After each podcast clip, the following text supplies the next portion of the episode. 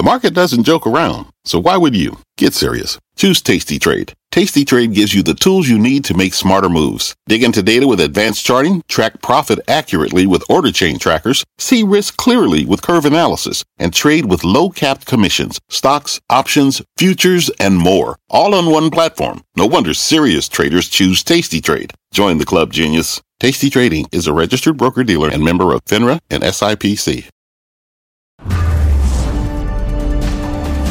A monster sell off to start the week. The Dow closing down more than 1,000 points, only its third four digit drop ever.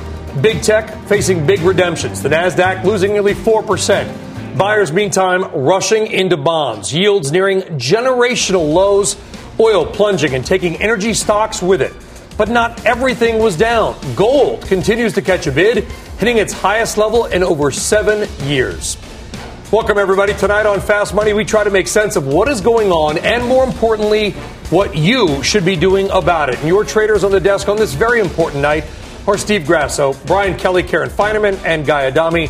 Let's get right to it, shall we? All right, today's market plunge taking the S&P 500 negative for the year. All the gains, they're gone. Energy, tech, consumer leading the sell-off. So, what are you doing with your money following a day like today, Guy Adami? Yes, sir if anything, because somebody, a lot of somebodies, were selling. Well, I think you have to understand, and we talk about this, markets go down a lot faster than they go up. So I don't think today is all that surprising in the context of what we've been seeing over the last couple weeks and the last few months.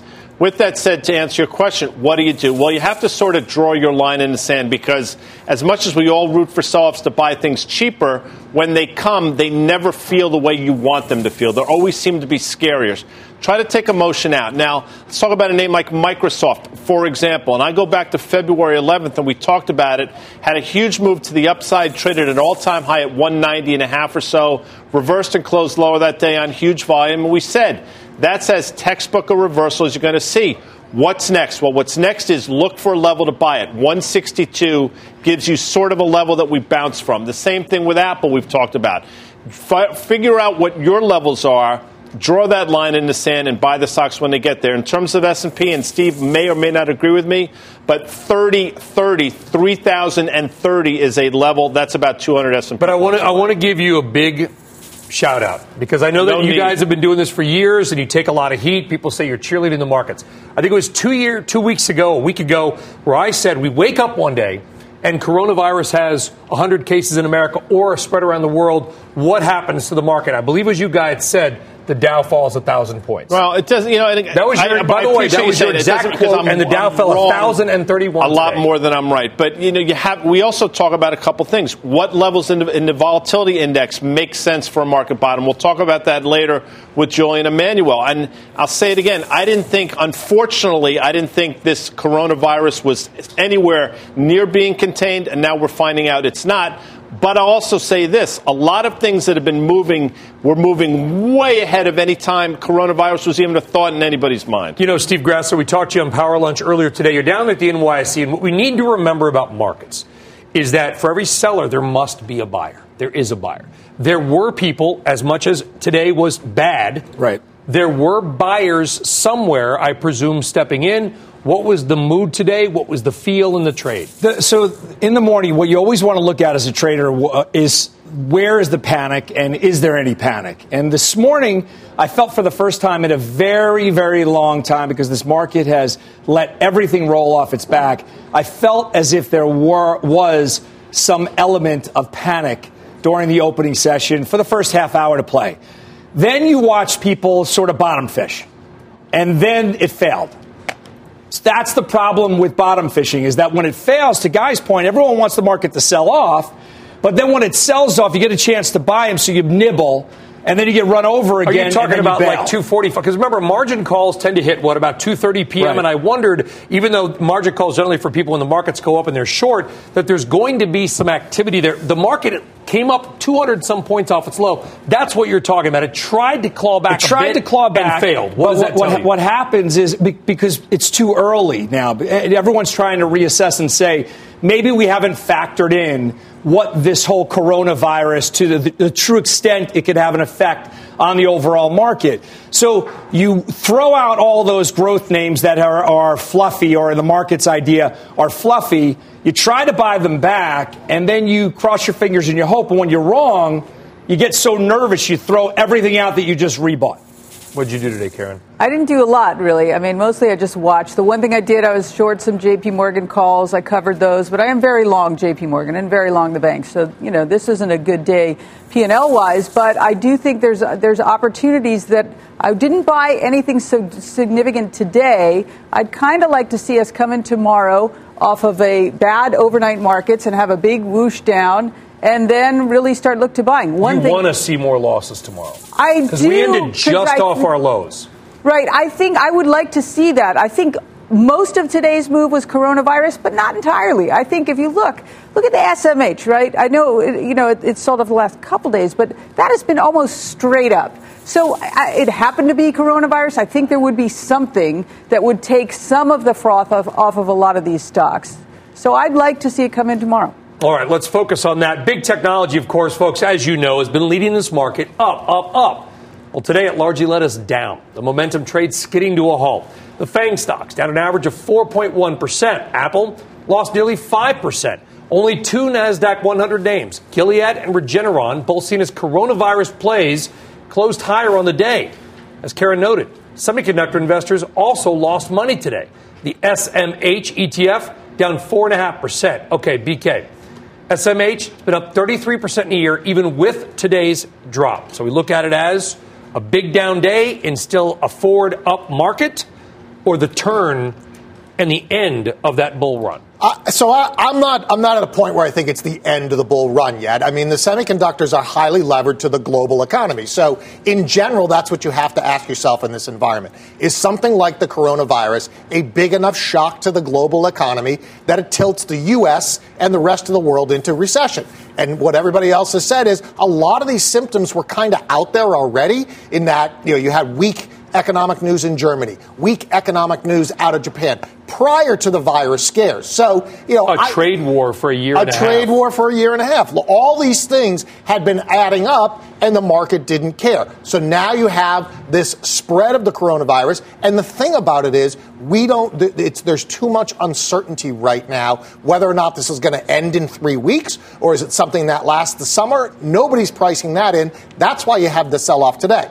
That being said, I'm kind of more in Karen's camp where, as a trader, I'm looking for a down open with a reversal tomorrow. That to me would signal, all right, we got a short term bottom here, or at least something that I can trade against uh, in this market.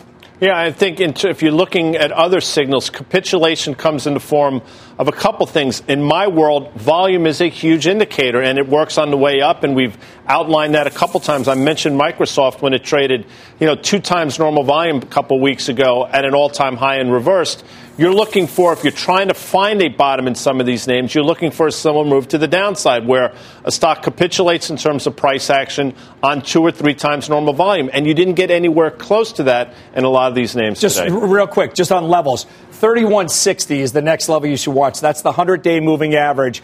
3275 is your 50 day moving average, and we're a long way from the 200 day. Mm. Or another day of downward trading. So it's 3043 is your 200 day. You got to know the levels because you just want to puke them, and all of a sudden you see the support and the market rips back in your face. Okay, what is it? We did not end on our lows. We did not end on our lows. Correct. But we lost a lot of steam in that last 30 minutes or so. We tried to recover, as you noted.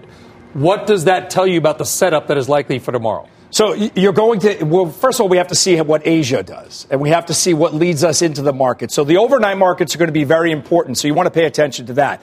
If the global story gets worse and not better in the next 12 hours, then look for, as Karen and BK noted, that, that whoosh to the downside because you don't want to have it go green pre market because then it's set up to fail. You want to see a whoosh to the downside. Yeah. You want to see it red pre market. And then the first hour and a half or so, but look for the European close around 1130. See where the markets are because if they're rallying back into that European close, odds are they're going to rally for the rest of the day. And by the way, totally random, but not interesting, mm. but I think important was Tokyo was closed today. It was the emperor's birthday holiday, so we could see a wild open on the Nikkei tonight. By the way, we're going to have a special tonight. We'll have that open live during that time. All right, another big loser today bank and financial stockholders. Bond yielders, bond yields continuing to fall, which can often slam earnings at big banks. It's an environment that Warren Buffett acknowledged would be difficult for the sector. Here's what he said about it earlier today on CNBC. The banks are going to make more money if there's if there are higher rates with a with a steeper curve. Uh, the curve makes is, is, more important. In other words, the ten year versus uh, short term rates uh, may make more difference in the ab- absolute level. But American banks have made very good money with very low interest rates. Good money with low interest rates. Does that work, Karen, for the long term? We know you love JP Morgan. Tomorrow's right. their investor day. It's going to be a very important conversation. I mean, it has been working, right? The, there's this notion that banks are all interest rate driven, right? That, that that's their whole business, which it's not. Clearly, net interest margin is a very, very important element, but there's also big fee business. There's also asset management business, equity markets, capital markets. So, uh, uh I, you know, I'm hanging on to my banks for sure. I think that we will see a recovery, and ultimately, I think we'll see higher highs. You know what's interesting about today, which is kind of, I, I think, a positive. On a day where the Dow was down a thousand, the yield curve didn't really flatten even though we had yields go lower, the difference between the yields, which Warren Buffett was talking about, remained the same. Now, it is still quite small. There's not a lot of net interest margin to be made there. But I think if you're looking for something to say, hey, wait a second, maybe the bond market is telling you, all right, this is about as bad as it gets. You had a Fed that was projecting, Guy, what, three and a quarter percent Fed funds rates at the end of this year. We're now talking about rate cuts from already cuts and a bond yield, a 10 year yield, which is a couple of bips off 100 year lows. Yeah. Well, I mean, you're, you're, leading me down a path to, you know, to fricassee the Federal Reserve, which I've done on any number of times. Tonight's probably not the night to do it, but in terms of prognostication, as bad as I am, they're infinitely worse. So to give them any credit whatsoever is a fool's errand. With that said, and I hear what BK is saying, and you're right, you can take that as a glimmer of hope, but you know, I said it a couple times. The line in the sand, I think, in terms of 10 year yields, is 140. Below 140, then you get that the, the, points of diminishing marginal returns in terms of what it means for equities, mm-hmm. and we are precariously close to that level. Okay, we've got a market flash right now related to the coronavirus. Let's get back to Meg Terrell with more on that. Meg. Hey, Brian. Well, it's about biotech company Moderna. That company's shares are higher on a report from the Wall Street Journal that the company has shipped the first batch of its potential coronavirus vaccine to the NIH, where a small human clinical trial is set to begin potentially by the end of April, and they may expect results as soon as over the summer, guys. This is incredibly quick uh, for vaccine development, and you are seeing Moderna stock up now almost 6.5% on this news. Brian, back to you. All right, Meg, Meg, thank you very much, guys. Let's talk about this as well. I mean, it's a little bit tough. We talk about biotechs. Anybody out there in the market today in the biotech space? Yeah, the, the problem, though, with the biotech space is you have headwinds that are political. So, biotech and HMOs. So, you have those headwinds coming. Then you have the tailwinds of maybe a vaccine. But the problem is when you look at these charts, they've already given back all of those moves. Uh, Meg just talked about a stock that rallied aggressively a month ago based on a vaccine and then came in aggressively or, or more so. So you can't trade it off of vaccines. You have to trade it off political headwinds, and I still think the space is still a sell on every pop. Sell on every pop. Yeah, I mean, listen, this this sector was going, in my view, was going to do quite well up until about June, right? Because then you end up with these political headwinds. So I would think if you get any type of a rally here going into the end of the first quarter or second quarter, you want to probably sell these names and take profits. All right, now let's turn to the days and the years and the decades biggest loser of all, and that is energy, of course. The sector falling another 5% today. Oil also fell again. Let's give an example. ExxonMobil, that stock down 4.5%, down 19% just this year. Exxon is worth $238 billion, which may sound like a lot until you consider it was a $520 billion company, the biggest in the world, back in 2007. A number of debt laden smaller oil and gas players falling more than 10% today as well. Is there hope? Guide anywhere for this long, struggling sector. You know, for trades there are, and we had this conversation a couple weeks ago. And for example, there was a great trade last summer into the fall. You pick up Schlumberger off a double bottom. Stock went from 30 to 41 in about two and a half, three months it's redone the whole thing back to the downside. You mentioned ExxonMobil, and I will tell you categorically that on this desk we have said to avoid for quite some time. You just mentioned $56 stock. We haven't seen 56 in ExxonMobil in probably a decade or so, and that's on what's been a tremendous broader market tape. So, like the autos, if it can't rally in this environment, when is it? The answer is it's not, in, in my opinion. In the space, the refiners Guy and I talk about a lot. The refiners, their input costs are going down. But the problem is, if there's a glut of oil and there's lack of demand, and we see country by country shutting people in, and people are staying home, other than streaming videos, you're not doing a lot to use any type of this output. Well, the, pro- the, problem is we don't know the demand drop. Well, there's 14 million barrels a day used in China. We don't know if that's down by a million, two million, five million. How many cars are on the road? How many airplanes? Now, you do have, I will say this Libya is offline, okay? Iran is down significantly. Venezuela is not at zero, but they're not close. If we didn't have those things offline, BK, you could see oil do a print, I think, 35 bucks a barrel. I, I mean, if you look at the chart, yeah, $35 probably in the cards. I mean, I think the other thing to add into there is look at the big importers. You mentioned China, but what about Japan? That was going into recession prior to these issues, and I think that's what's holding up against oil. The only problem with selling oil at these levels, down 5% today, is Saudi Arabia and OPEC. And at any point in time, they can come in, cut supplies, it rips 10% in your face. So what I would do is wait for them to cut supplies, wait for that 10% rip, and sell it from there this implies that OPEC is going to be able to do that because Russia has not been on board. There's a meeting scheduled for March 5th and 6th, or some people talk, sort of hinting around will they get together? Because who wants to be in a room with a bunch of people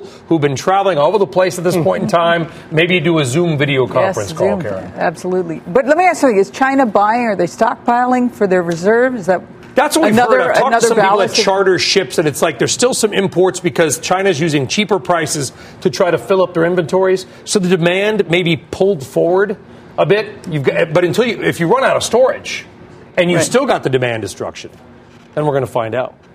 All right, let's talk more about today's big sell-off and get some real-world advice. Joining us now is BTIG's Julian Emanuel. Now, Julian, to be fair, you've come on this program many times, and you said, I, I think we will have a pullback, and a pullback would be healthy. But was this what you were referring to? So, when you have days like today, within the context of the fact that we are 5% off the high, but we're only off the high in less than a week, you have to step back and you have to say, uh, as has been the case throughout this bull market, 11 years of this, be prepared to be a buyer down 10 to 15 percent. You have been paid to be that way every single time. Now, if you're if you are an investor and you are uncomfortable with your holdings now, particularly if you've got lots of profits in high flying technology names that are up 50, 100% in the last year, you might think about trimming there. So to us, this is part of the sell off. We think there's a bit more to go here. Trimming even into this weakness, and how much more do you think there is to go? So, from our point of view, uh, if you look at sort of the past episodes of what we would call a growth scare, um, essentially something like Ebola in 2014, uh, you know, Volmageddon, which we had in the first quarter of 2018, those were essentially sort of very almost straight line downs over the course of two to three weeks. Very, very scary, but ultimately viable. Um, again, we don't know. We have no medical insight on what the progression of the coronavirus is. We just know, A, that, that the market has started to come off in a reasonably violent fashion, but we would have liked to have seen a little bit more capitulation today. And I would suggest that rather than sort of a reversal tomorrow, mm-hmm. maybe look for a reversal on Wednesday instead after the Democratic debate. So, Julian, the capitulation in terms of the volatility index, the VIX, has come into form anywhere between 30 and 35 on a, maybe three different occasions over the last two and a half, three years. I think we closed at 25 today. Is that sort of what you're talking about? Yeah. That, basically, we think that ultimately, if you're going to go down 10, Uh, we've talked about the 200-day moving average at around 30, 40, 30, 45 in the S&P 500. You're going to get to a number that's 30 or above, and that's the kind of you know really almost healthy but short-term panic that we think is viable, given the fact that there's a lot of liquidity out there. So, Julian, we talked about countries being weak before before going to ec- econo- uh, economies being weak. Is this a big enough shock for you to change any of your earnings numbers?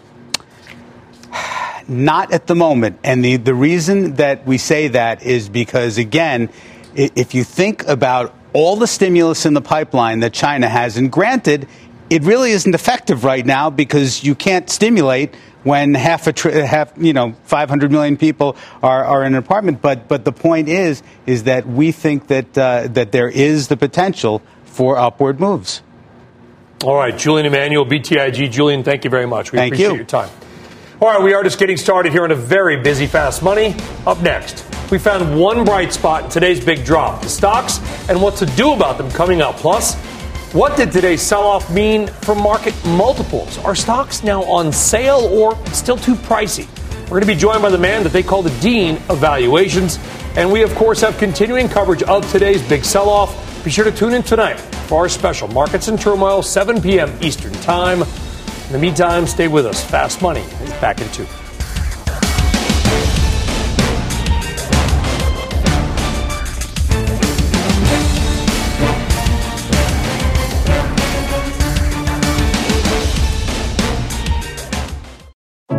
What does it mean to be rich?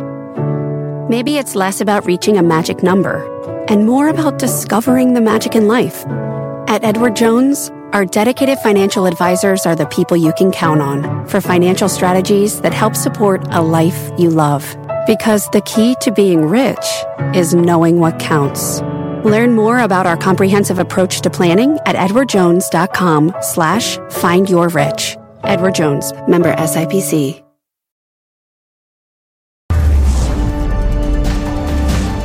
All right, welcome back. Well, today was the worst day for the overall stock market in two years. One of only three times the Dow has fallen more than 1,000 points. Only 13 S&P 500 stocks were able to make gains today. But there was one big green arrow out there. Gold, the precious metal, hitting a fresh seven-year high. That was good news for the miners as well. Companies like Newmont, Barrick Gold, some of the only names that were higher today. So, Guy Adami, I assume that you still like some of these names here. Yeah, I think you have to still like them. Now, obviously, the fact that everybody's now talking about this gives me some concern. That's somewhat problematic. Newmont traded two times normal volume today, up 1.6% or so, levels we haven't seen in a very long time. But the gold story is still intact. And now people will say, nightly news, gold rush because of coronavirus. All right, I get, sort of get it. Problem is, of course, this started in October when nobody ever heard of the term coronavirus. So I guess the earlier point is still the point now. These moves took place long before this virus was a story. So the markets, these markets were trying to tell you something. I think they will continue to try to tell us something over the next few weeks. Well, I'll tell you what was interesting. Again, a glimmer of hope in this market. The gold market reversed violently today. So we had a really big up day, middle of the day, started to sell off again, which would suggest that perhaps some of the fear is coming out of the market. And you had it on a large volume day. So I still think there's probably room over the next six months or so to buy gold. But I was I was long silver coming into the day. I sold my silver today. I'll look for a chance to get back. You sold the silver today. I sold silver. Um, Scott Minerd was on uh, last week. Said that he still liked it. The, the one thing I would imagine you got to know, Steve Grasso, is what are their internal? What are Newmont and Barrick's internal projections? What's their budget based? Right. You know, is it twelve hundred dollars an ounce, thirteen hundred dollars an well, ounce? Well, see, that's that's the reason why the gold miners always outperform or underperform, and it's by usually two to three times whatever the underlying metal is. This year has been the last couple of months has been kind of screwed up a bit. But to BK's point, today when they dumped when they had a reversal in gold, they actually ran and bought crude, which was the oddest event that I've ever seen. But I think there were some rumors or chatter floating around about central banks and what they're doing with gold. So keep an eye on that if you hear any patter, patterns through the grapevine about central banks and what they're actually doing with gold. Surprised, BK, there wasn't much of a move in Bitcoin. There wasn't. I was surprised by that. It was down about 2%. We didn't see any macro players that were in there. You would think, as a digital gold type of thing, it would have moved up today, but it was relatively quiet in the Bitcoin market. All right. We've got much more still ahead here on this important fast money. Here's what's coming up next. If you're trying to make sense of today's market mayhem, the Chartmaster has some levels you should be keeping your eye on. Plus, is it too late to protect yourself from the sell off? We look at some options trades that could save you further headache. We've got that and a lot more when Fast Money returns. What's on the horizon for financial markets? At PGIM, it's a question that over 1,400 investment professionals relentlessly research in pursuit of your long term goals. Specialised across asset classes, but united in collaboration our teams provide global and local expertise. Our investments shape tomorrow, today. Pursue your tomorrow with PGIM, a leading global asset manager. This podcast is supported by FedEx. Dear small and medium businesses, no one wants happy customers more than you do. So you need a business partner just like you. Like FedEx, who understands your passion for serving your customers because they have the same commitment towards you. That's why FedEx offers you picture proof of delivery, packageless and paperless returns, as well as weekend home delivery to 98% of the U.S. on Saturday and 50% on Sunday. See the FedEx service guide for delivery information. What's more, FedEx Ground is faster to more locations than UPS Ground. Trust FedEx for timely deliveries. See what FedEx can do for your business. Absolutely, positively FedEx.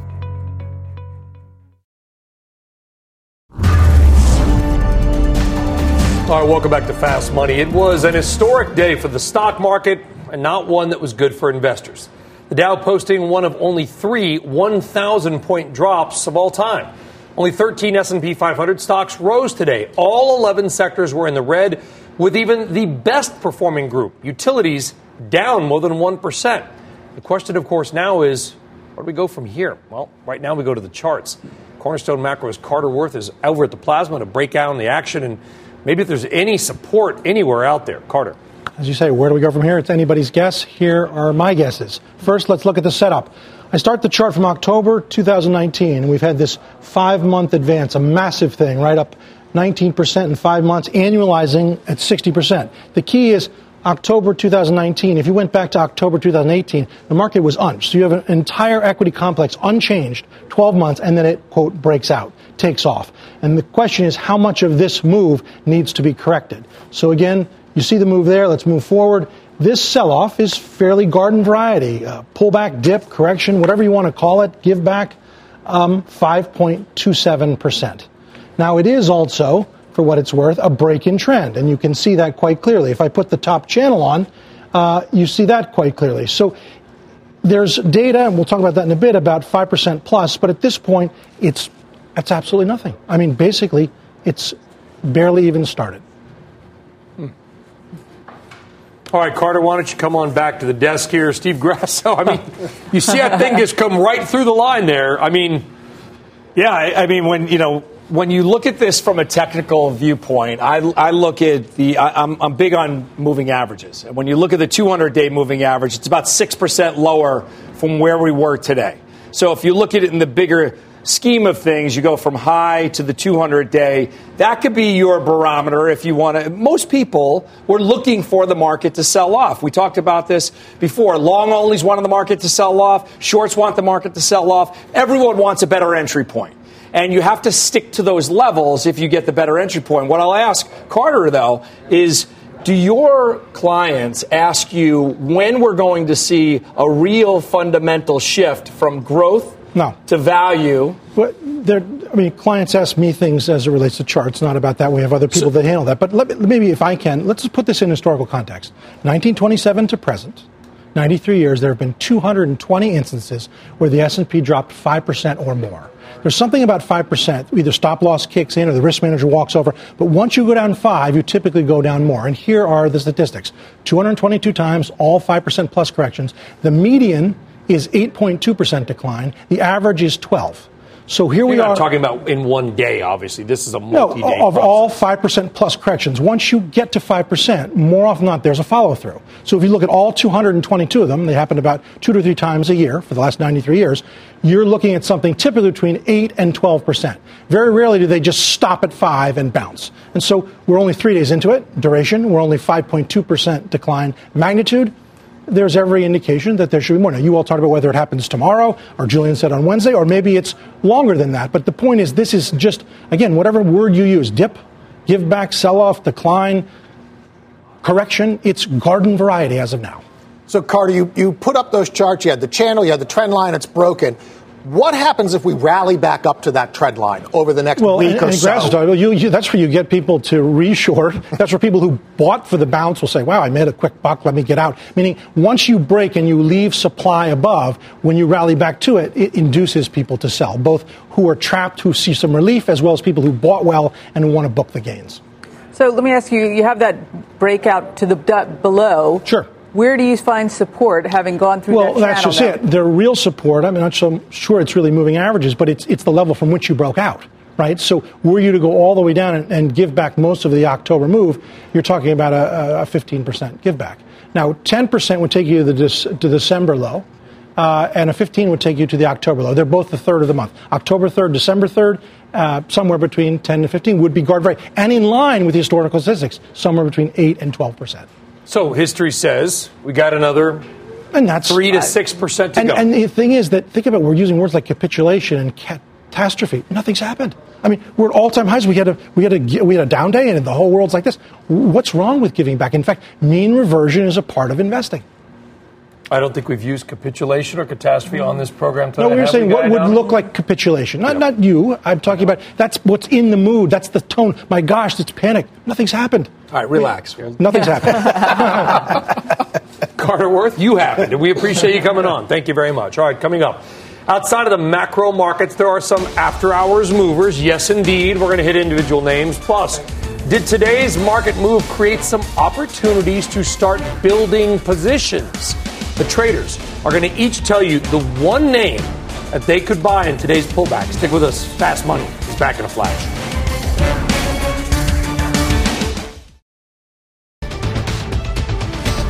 All right, welcome back to Fast Money. We've got some breaking news right now from United Airlines. Let's get that with Phil LeBeau. Phil.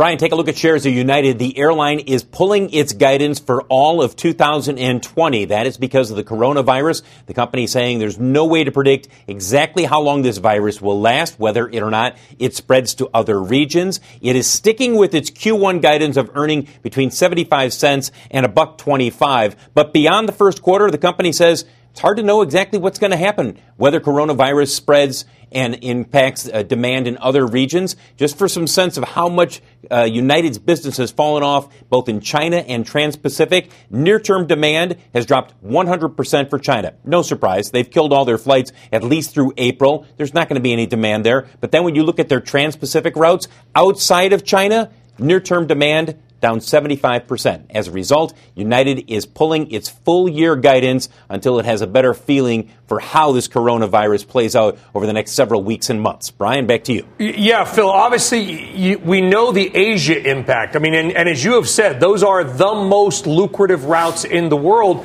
Today was supposed right. to be the kickoff of the 3GSM. Mobile World Congress, the biggest cell phone trade show in the world. John Fortt goes right. every year. That was canceled. I'm thinking a couple thousand people, probably from the United States, no longer going to Europe. Any indication of how much, or if at all, there has been a drop off in European travel for the American carriers?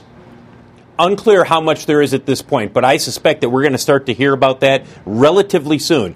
Look, at Fashion Week in Milan, you saw some of these uh, shows were being done to a completely empty uh, arena. You saw other people who are saying, we're just not going to travel to certain events that are happening uh, in Europe. I know a couple of people in the auto industry who have said, you know what, I was supposed to go to Geneva Auto Show. I'm not going. So it'll be interesting to see what we hear, not only from United, mm. but other carriers over the next several weeks about demand to Europe. Yeah, Phil LeBeau, there was some big breaking news. United withdrawing its guidance for the entire year. Phil, thank you very much. You bet. All right, so Karen, I got two questions for you. Number one is on, on airlines. I mean, that's a big deal, and I would imagine if United's doing it, other right. international carriers, maybe not domestic, uh-huh. international will do it. And what does this also tell us about hotels? Do we start to see Hilton and Marriott kind of say, you know what? We don't know. Yeah, and well- withdrawing their guidance. Why not? Right? If it's free to withdraw your guidance, kind of. I look at United uh, Airlines, it's down 50 pass. cents. Yes, it is a hall pass. And I think, one, legitimately, it's really hard to know what their business will look like. So I think that they will get somewhat of a free pass. I mean, American is very domestic, Delta is very domestic, but I, I- I think, well, all look, look at a cruise stock now. I mean, All of that's them, sort got, all of of the them worst lost case 9% scenario. today. All of them were down 9%. And going into today, it already looked pretty bad. Right. And so what's interesting is typically I would say this is a buy the news event, right? Where bad news comes out, it's already priced into the stock. But you look at something like United and it's sitting precariously on multi year support. So you could have people really capitulate in this. You've already seen it in the cruise lines. Marriott looks horrible. The airlines may be next here. So it's not a typical environment. And by the way, you're dealing with the 737 MAX issue, which has affected American, Southwest, and United. Delta, they don't have a MAX issue, but I would imagine, Steve Grasso, if United has done it, to Karen's point, expect other carriers to do this. I, I would expect, and I do think we're, we're getting very close to that by the, the uh, headline risk on the tape. Just think about what we talked about, about crude going no place. That's a tailwind for the cruise industry. That's a tailwind for the transports. So I think on a whole, they're still reacting to the first domino, which is coronavirus. No one has any idea where that's going to be. But when you look at a United down 15% year to date or a Delta down 7 to 10%, I think you're getting around those levels where you could be a buyer of the transport. And real quick, just this, the second derivative of this, and we've talked about it on this show. Look at ZM Zoom Video. I mean, that stock was up today. I think it closed around 105. It's been a straight line now to the upside for the last three and a half, four weeks. They report on, report on March 4th, and we've said this is a name you stay in long into earnings on March 4th, given the short interest and given what's going on. So if you've had enjoyed this run, not a bad time to pull the ripcord unless you really want to play the $100 table and wait until next uh, week. Side note on that, guys. I'm calling audible for a second. I know we got to go. Amazon, I get it. Well, it fell today, but I'm thinking if you're afraid to go out, wouldn't an Amazon sort of be a Zoom video Netflix like trade where you're thinking, you know what? I'm going to order got to get more. shipped to I you have from someplace, though. Do you want to see that package? Who's been touching it? I think the only person. I'm not sure. Cardboard is a conveyor of corona. Nor am I not sure. Yeah, exactly. Nor am I not I know sure. if I could Yeah. stream Netflix, that's not going to give me corona. But you get my point. So if you're looking at a Zoom, why would an Amazon? I mean, No, I, I, I think that's fair, and I know we got to go to commercial. Again, 73% of this economy is driven by people spending money on things. When people get scared, I don't care who they are, they don't spend. by the way, that's okay, where- calling another audible. By the way, Audible the Audible. I'm audible in the audible because we got big news here. Let's bring up a chart, guys, if you could, of Mastercard MA cutting its guidance for the year. Just happened just now. So, in the course of two minutes, we've had United Airlines say withdrawing all year guidance. Now we got Mastercard. They're updating their first quarter guidance and their full year guidance due to the virus. What is that guidance? I got to look here. I'm going to read if you don't mind me looking down. Expects net revenue growth of 9 to 10% year over year on a currency neutral basis. I don't know what that is in comparison to. Let me read here. But they are saying this is a conv- coronavirus, obviously, issued thing. Cross border travel, to a lesser extent, cross border e commerce growth is being impacted by coronavirus. So basically, ratcheting down some of their guide look here, guidance here, BK. And I would, I, you know, I mean, to Karen's point, I would expect several others to do this. I mean, again, we know that the global economy was relatively weak coming into this, and I keep asking everybody the same question: Is this a big enough shock to push some countries into recession, or to have analysts and str- strategists change their earnings estimate? And clearly, the answer is yes at this point in time because companies are doing it. I would add one name to this that hasn't really had an impact, hasn't seen the impact, but look at something like Uber. It has been straight up. Everybody else is saying, I'm not flying on a plane. I'm not getting in a, in a hotel room. Well, how do you get to those places? You get in an Uber, and I think that one's vulnerable. Okay, I've had a minute. Thank you, BK. Gave me a minute to actually look through the press release from, from MasterCard. Here are the numbers that they're giving, which is that year over year net revenue growth the first quarter will be 2 to 3% lower than discussed on their January 29th, 2020 earnings call. They still see net revenue growth of 9 to 10% for the quarter on a currency neutral basis. What's interesting, Grasso, is that they're cutting their revenue growth guidance by 2 to 3% after what's today's after 26 days. Right. Yeah, I think they're taking the free pass, but if you look at that international revenue number, it's 10.9 billion against a North American revenue of 5.8 billion. So they have a two to one risk internationally where that's all the effects and the headwinds that are predominantly happening. And in knock on wood, we get this coronavirus under control, but it depends on where you get it is, is directly re- related to your mortality uh, outcome. And in North America, it's been a lot better than it has been around the world. So they're protecting that 10.9 billion international revenue. All right, Steve, thank you very much. So MasterCard and United both cutting or adjusting their guidance down in the last few minutes. All right, coming up, NYU's Dean of Valuation, as we call him, says, don't panic until this happens. What is this? He's going to join us to explain. Plus, our traders spotted four big buying opportunities in their sell off. We're going to go around the horn and get names for you from each one. That's coming up. Stick around.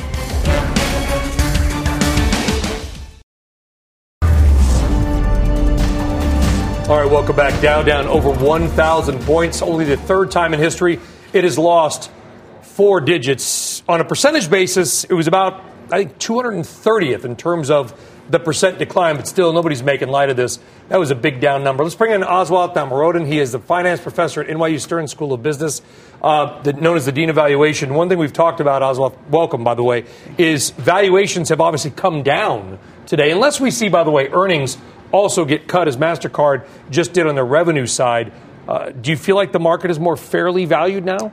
It, it, was actually a very orderly retreat today. It dropped by 3% at the start of the day and wasn't a typical panicky day. It was a day where, in a sense, people were almost reassessing. So if I would ask to judge what happened today, it's more fundamentals than fear. And then that might change tomorrow. Because there is a real story you can tell that can affect cash flows and growth. It can explain not just a 3% drop, but a bigger drop. So I think the real question then becomes what else do we watch out for? I think the earnings guidance is the first shoe to drop. What I'd be looking for are cutbacks and buybacks and dividends because those reflect long term fears that you won't be able to deliver your cash flows. It's going to be hard to value the market on a PE basis if we don't know what the E is. United Airlines just told us we don't know what our earnings are going to be. No idea. Yeah. If you're valuing based on this year's earnings, you're already on a dicey, playing a dicey game. So, you know, it's next year's earnings you should be thinking about. So, would you rather see, or value oriented, would you rather see a panicky type of market and step into that? No, I mean, I, I, think nobody wants panics. It's always there's always blood on the ground, and I prefer not to see blood on the ground. I can still find bargains even if the market drops in an orderly way. So I'm looking for bargains and also shedding things in my portfolio that probably it's time to go. So, quick question: Are we looking at a situation where the market, in terms of valuation, can get more expensive despite the fact that the broader market is selling off? Are we on the cusp of something like that? You could have that happen. Yeah, I think that um, the market could get more expensive on a PE basis because the E for this year is going to go low, which is one reason why I think it's so senseless to focus so much on P divided by E right now. I mean, viruses in the past have hit earnings, but usually you've come back, you know, because there's a pent up demand. The question here is not whether the earnings this year will be down. They will be affected by the virus. It's almost undebatable.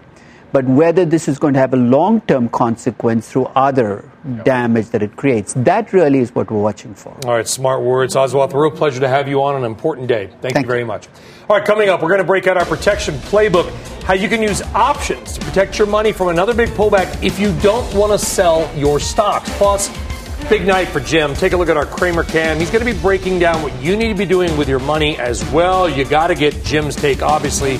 Mad Money coming up at the top of the hour. In the meantime, we will be right back.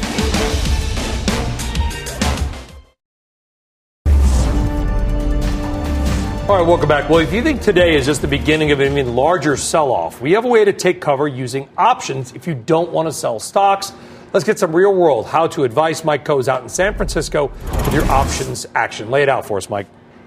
Yeah, so first thing, don't chase, don't panic. The second thing is when implied volatility is higher, options are more pricey, so you want to look for spreads that have high payoffs. If you look at the March 300 290 put spread, that $10 wide put spread would have cost about 95 cents today. If you spent a half a percent of your long equity portfolio to buy that spread, you would cut your exposure to a down 10% move between now and March expiration in half. That way you don't need to sell your stocks and you have some measure of protection.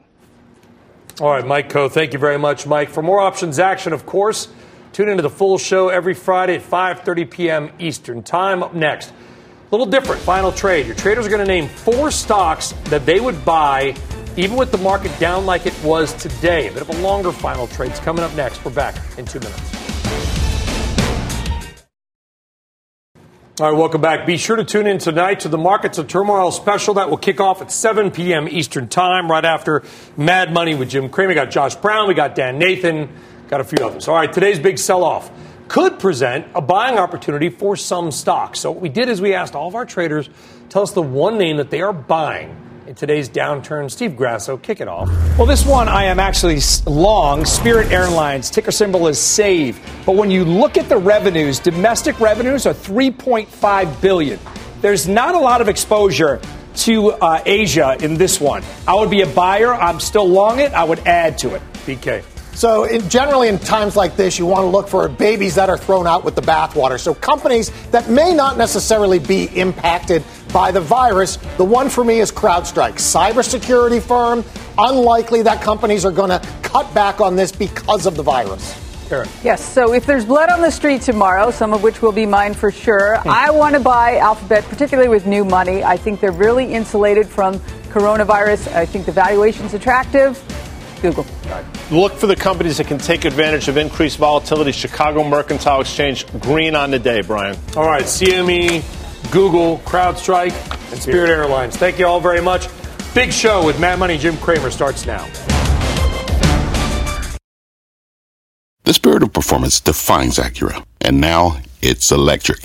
Introducing the all electric ZDX, Acura's most powerful SUV yet. While what powers their cars may change, the energy that makes Acura never will. Crafted using the same formula that brought them electrified supercars and multiple IMSA championships, the ZDX has track tested performance that packs an energy all its own. With a premium Bang & Olufsen sound system and up to 313 mile range on a single charge, and a Type S variant with an estimated 500 horsepower, the ZDX is everything they said electric could never be.